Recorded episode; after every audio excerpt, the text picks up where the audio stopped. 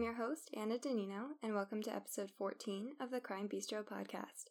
This show gazes into the thrillingly twisted world of true crime, examining real cases while we share in a passion for crime and coffee alike. For this episode, I am enjoying an iced green tea lemonade, so grab yourself a fresh brew and let's get into the terrifying case of Jennifer Pan. In Ontario, Canada, in two thousand ten, a home invasion became national news when it was reported that the residence of Vietnamese immigrants Bich and Han Pan and their children Jennifer and Felix Pan was broken into. The horrific scene resulted in the death of Bich and serious injury to Han Pan, but what followed this news was far more disturbing as police began to suspect that the daughter, Jennifer Pan herself, had orchestrated the brutal attack on her parents. The subsequent investigation into Jennifer revealed a seven-year-long web of lies and a careful murder-for-hire plot that devastated the Pan family and shocked the public. Bich Pan lived in Vietnam before immigrating to Canada in nineteen seventy-nine. Both her and her husband were known as boat people, or Asian asylum seekers. They were able to find work at Magna International, which is an auto manufacturer. Han Pan was a successful mechanic, and he was able to save up a good amount of money to pass to his daughter and son after he died, as well as a one million dollars life insurance policy on himself. Jennifer Pan was the oldest of the Pan's two children, and she had been described as a bright, friendly, and very happy child. Initially, she was performing well in school and music and in sports, and outwardly she appeared to be a dedicated student who had a promising future ahead of her. Her parents started her in piano and figure skating lessons starting from the age of four, and interestingly, she was extremely gifted as a figure skater and even had hopes of going to the Olympics before a torn ligament ended her career. Because the Pans were Vietnamese immigrants, Jennifer grew up under the traditional cultural parenting style that is characteristic of Asian countries, which is known as tiger parenting. Her parents pushed Jennifer to constantly be a high achiever and placed very high expectations on her. Jennifer has also described that her parents would isolate her and restrict her social life, with dating being especially off limits. She was not allowed to date or even to attend high school dances or proms. And this parenting style is generally considered overly strict by Western cultures. However, it is important to note that it in no way constitutes abuse. It also seemed to serve Felix Pan well, as he went to a prestigious school to study mechanical engineering, and Han dreamed that his son would one day design the cars that he was assembling. Han really wanted Jennifer to be a doctor, but she gravitated towards being a pharmacist because she said that she didn't have the stomach for being a doctor. One day at school, the most outstanding students were supposed to be honored, and Jennifer expected that her name would be called, as did her parents. When it wasn't, Jennifer's parents withdrew from the ceremony and left out of grief and humiliation. After this, Jennifer began to fall short of the expectations that were set forth by her parents. Her grades were dropping, and she decided that her parents could not find out about this. She realized that she would be subject to extra tutoring and extensive study hours if they knew, so she instead decided to lie. These lies quickly snowballed, and as months turned to years, she was forging report cards, college acceptance letters, and started tricking her parents into believing that she was participating in school activities and part-time jobs. When Jennifer failed calculus during her senior year of high school, she was denied graduation, and she never actually finished her high school degree. She was granted early acceptance to Ryerson University, however, this was revoked due to the failed calculus class. Around the end of high school, when she was sixteen years old, Jennifer was working at a pizza parlor and started seeing a boy named Daniel Wong, who she was entirely in love with. Her parents were oblivious to this, thinking that Jennifer had achieved her diploma and was looking forward to college. Notably, Daniel Wong was an individual who was known for his involvement with drug dealing and was thought to be accustomed to pushing boundaries wherever he could, clearly not someone who Jennifer's parents would want her associating with. While Jennifer told her parents that she was attending college classes, most of the time she was actually with Daniel Wong at his home, which was near the campus. She also made money by teaching piano and working in a restaurant. Jennifer hid this relationship for seven entire years, and when it finally did come to light, her parents entirely disapproved. They were still trying to prevent her from dating, even at the age of twenty-four, largely because she was still living in their home. Jennifer's lies completely unraveled in two thousand ten, and she began to plan her parents' murder after Han Pan discovered that she had not graduated from the University of Toronto like she had told them. She had photoshopped the acceptance letter, lied about fake professors, and even gone so far as to create her own diploma online. Her lies were discovered by her parents after her mother followed her to the hospital for sick children, where Jennifer had lied about being employed. Han was absolutely enraged, and he gave Jennifer an ultimatum. Either she could stay with her boyfriend David Wong, or she would be cut off from her family. And this was quoted in Jeremy Grimaldi's book, A Daughter's Deadly Deception, The Jennifer Pan Story. Quote, "First you stay at home and go to school. The second choice is to go with Danny Wong and never come back. If not, you'll have to wait until I'm dead." End quote. Along with the ultimatum, her parents forced her to leave her restaurant job, put a G P S in her car, and started monitoring all of her friendships, and apparently these new restrictions were entirely too much for Jennifer. In the spring of two thousand ten, Jennifer first attempted to hire a hitman to kill her father. A friend from high school introduced her to a man named Ricardo Duncan, who she offered fifteen hundred dollars to to kill her father at work, which he refused. After that, Daniel and Jennifer began to plot together to hire a hitman, believing that she would inherit five hundred thousand dollars from her parents' death. Daniel gave Jennifer an iPhone and a SIM card and introduced her to Lenford Crawford, who brought David Mylvaganam and Eric Carty into the plot, as well as one more person who still remains unnamed. They agreed on the fee of ten thousand dollars for the murder. And on November eighth of two thousand ten, Jennifer unlocked her parents' house's front door and went to bed, calling Mylvaganam to tell him that everything was ready. In addition to this call, she flashed her bedroom light on and off to signal that the door had been unlocked. Mylvaganam entered the home with two others, all of whom had guns.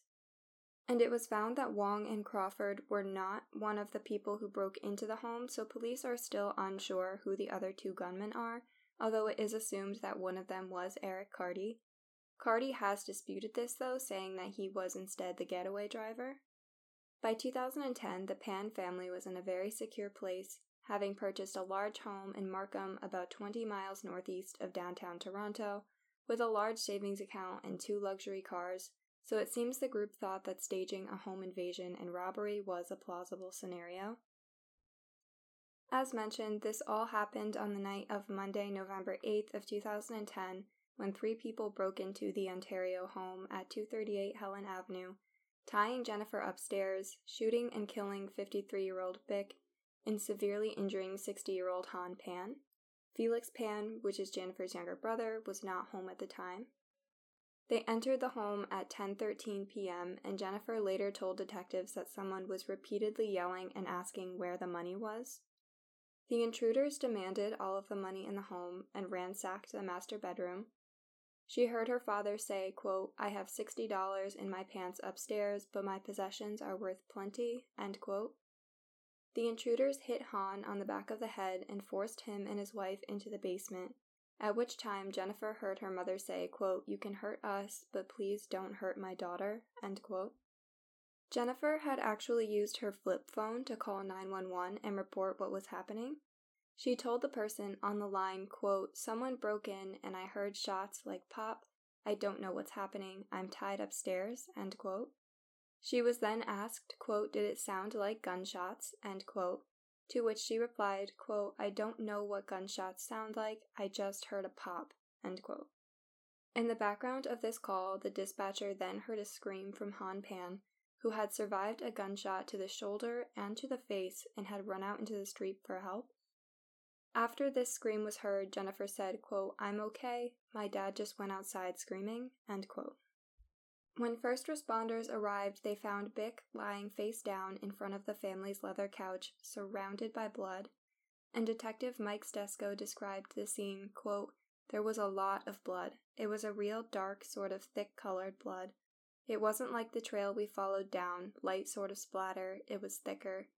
It was by her head, and then she had a blue towel over her head," end quote. She had been shot in the back multiple times before the fatal shot, which was to the back of her head. Han Pan was found having been shot twice, once point-blank in the face, but thankfully he was still alive and he was placed into a medically induced coma to recover. Jennifer was found upstairs in the home, tied to the banister with her hands behind her back, but otherwise unharmed. Detectives quickly ruled out robbery since nothing of value was missing from the home. Cash was left out on the counter, and the Mercedes and the Lexus parked in the garage were untouched. There were other odd things noted at the scene, including the fact that there was no sign of forced entry. These things combined immediately made detectives turn a suspicious eye to Jennifer. Detectives wondered how Jennifer was able to call nine one one while she was tied up, and why her parents were brutally attacked while Jennifer was left essentially untouched. Any criminal would not have blatantly left behind an eyewitness, especially in a crime such as this. This wasn't the only thing that police found to be odd about the phone call. On the call, the dispatcher clearly heard Han running outside, and the investigators started to wonder what he could have been so afraid of that he immediately exited the home instead of rushing to his daughter's side to help her. They kept watch over Jennifer and noticed several odd things, such as her appearing to fake cry at her mother's funeral. Jennifer's story really started to unravel when Han Pan woke up and remembered the events of that night clearly. When police interviewed him, his and Jennifer's accounts did not match. Han actually remembered Jennifer coming down the stairs that night with handcuffs on and speaking kindly to one of the intruders. It is widely considered that Jennifer's primary motive for conspiring to kill her parents was her anger towards her parents for forbidding her relationship with David Wong. Police interviewed Jennifer the night of the murder, and only two weeks later they had collected enough evidence to arrest her, taking her into custody on November twenty-second of two thousand ten. During the subsequent interview, she confessed to hiring a hitman, but claimed that this person was supposed to kill her instead. Also, on November twenty-second, she admitted to police that she had left the door unlocked so the intruders could enter. Her accomplices were arrested much later. In April of two thousand eleven, Carty, Wong, and Mylvaganam were arrested, followed by Crawford in May of two thousand eleven.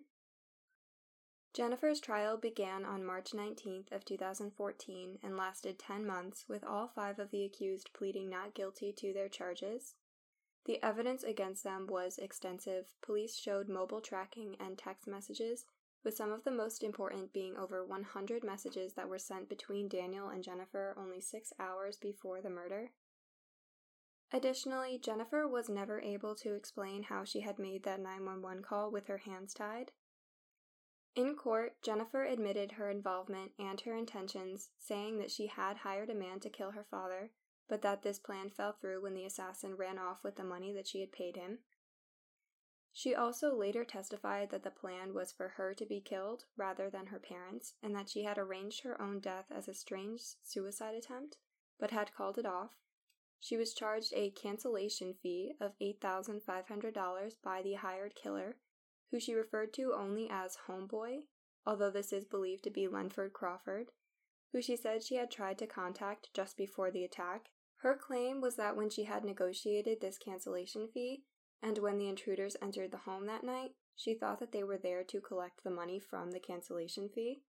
This testimony was not at all convincing to the jury, considering her inconsistent story and the mounting evidence against her and the other four accused. The prosecution's theory was that Jennifer loathed her father so much that she wanted him dead. However, she hadn't intended for her mother to be harmed. She testified that her loyalty to her mother was the only reason she had remained in the house in the first place. Han Pan himself testified at Jennifer's trial, telling the jury that he woke up during the night with a gun to his forehead and was ordered to get out of bed. He also said that he saw Jennifer speaking with one of the intruders. Quote, "He talked to my daughter. I could not hear what was being said, but they were speaking softly," end quote. Han also told the jury that he had never seen his daughter tied up as she had claimed. Jennifer was convicted on December thirteenth of two thousand fourteen of first-degree murder, attempted murder, and conspiracy to murder. She was sentenced to a life sentence with the possibility of parole at twenty-five years. Lenford, Crawford, Mylvaganam, and Wong were also sentenced to life. She was convicted alongside the other accused parties, Lenford Crawford, Mylvaganam, and David Wong. It is believed that the home invasion was carried out by Mylvaganam and Eric Carty, and that Wong, Crawford, and Jennifer were the planners? Eric Carty ended up in a separate trial after his lawyer fell ill during the proceedings, and defense attorneys blamed Carty for the crime, calling him a psychopathic killer who was motivated by money. Carty did admit to working with Pan in planning to kill her parents and was sentenced to eighteen years in prison, with the possibility of parole after nine years. This is, in all aspects, a completely shocking crime, so I do want to talk about parricide a little bit. Parricide is defined as the murder of a parent or both parents by their own child, and it is one of the most rare forms of homicide, unique because of the intimate and personal relationship between offender and victim. In many of these cases, parricide occurs when there is a pattern of abuse or neglect within the home, so much so that the child legitimately feels there is no other way out. In the majority of these cases, the murders, quote, occurred because of a long-standing relationship discord or quarrel, end quote. Studies on parricide have shown that these cases do not share the common characteristics of other homicide cases, and substance use, juvenile violence history, and family criminal backgrounds do not appear to be a factor. Jennifer did not grow up in an abusive household. Her parents were certainly strict, and her father in particular held high behavioral standards for her. However, this does in no way constitute abuse. Jennifer's case stands out as a case of parricide for several reasons. It is unusual within incidents of parricide for a daughter to execute a plan to kill their parents. The majority of cases pertain only to male children. Additionally, Jennifer didn't carry out the crime herself, instead arranging for her so-called friends to do so for her, and decided to assume the role of a damsel in distress per se. It is thought that by detaching herself from the physical act of violence, Jennifer was trying to remain innocent in her own eyes, and it seems that she never even considered being the one to personally kill her parents. There was also a disturbing amount of time that passed between Jennifer initially getting the idea and when the crime was physically carried out. It was over several months during which decisions were made, details were finalized, and plans were cemented, but seemingly Jennifer did not have a single second thought during this entire time. It was clear that Jennifer hadn't been a survivor of abuse who had finally reached a breaking point, but rather that the murder of her mother and attempted murder of her father was a pre-planned event and a carefully orchestrated and heinous crime. Despite the information we have about parricide, it is extremely difficult to imagine how Jennifer could have justified something so extreme and violent. Jeremy Grimaldi, the author of A Daughter's Deadly Deception, The Jennifer Pan Story, went into detail in his book to try and explain this. He mentions the culture under which Jennifer was raised, saying that he has been able to highlight deception in families that raise their children using this tiger parenting approach. According to Grimaldi, Jennifer did not organize the murder for financial gain despite the large life insurance policy that she would have received. Instead, she interpreted her father's response to the discovery of what was essentially a double life as a form of abuse. She claimed that she felt trapped, unloved, worthless, and as if she were a prisoner in her own home. Additionally, her relationship with David played a large role, clearly, and Grimaldi suggests that his connections with unsavory people gave her the feeling that she was free and created an old-fashioned romantic notion of true love. Finally, Grimaldi explains that Jennifer had become so engrossed in her lies and keeping up the image that she had built around her parents that she simply had become exhausted and she was looking for a way out. Barbara Greenberg, an American clinical psychologist, has stated that she believes Jennifer's selfish and manipulative behavior demonstrated that she has sociopathic tendencies, which does make an air of sense. However, though Greenberg believes Jennifer is at the high end of the antisocial personality disorder scale, this is not an official diagnosis, so it shouldn't be considered as one. As of two thousand eighteen, Jennifer was serving her sentence at Grand Valley Institution for Women in Kitchener, Ontario, and her father and brother had requested a court order that would prevent her from contacting them. She is also prohibited from contacting David Wong. Eric Carty died in prison in two thousand eighteen, and as of today, the rest are still serving their sentences and won't become eligible for parole until two thousand thirty-nine. At that time, Jennifer will be fifty-nine years old.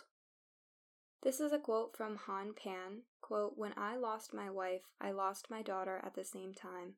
I hope my daughter Jennifer thinks about what happened to her family and can become a good, honest person someday," end quote. No matter what drove Jennifer to organize the vicious murder plot, it is clear that her actions were calculated and they were carefully considered and deliberate. That perhaps is the most disturbing aspect of this crime, that Jennifer spent months planning her actions, seemingly without reconsidering even once. Personally, I believe that Jennifer became so wrapped up in her own deceptions and she was so far removed from her own life at home that she really was able to convince herself that her parents were being abusive and that she had no other way to protect herself from them. Though the case is technically solved, there are still so many twisted aspects of Jennifer's mind and motives that I don't believe anyone will ever fully understand, and I don't think anyone will ever be able to say for sure why she felt this had to happen. From the outside, she seemed to be a model daughter, but somehow this was all a lie, and it really goes to show that anyone can have a sinister side to them, which can emerge out of nowhere. Thank you for listening to this week's episode of the Crime Bistro podcast, and if you're interested in learning more about the case of Jennifer Pan, all of the sources are listed in the show notes at crime bistro dot com. If you have an opinion of your own to share, feel free to head over and visit the podcast on YouTube or on Instagram at Crime Bistro Podcast to leave a comment and to see some behind-the-scenes updates on the episodes to come. With that, this story is coming to a close, so thanks again, and as always, until next time.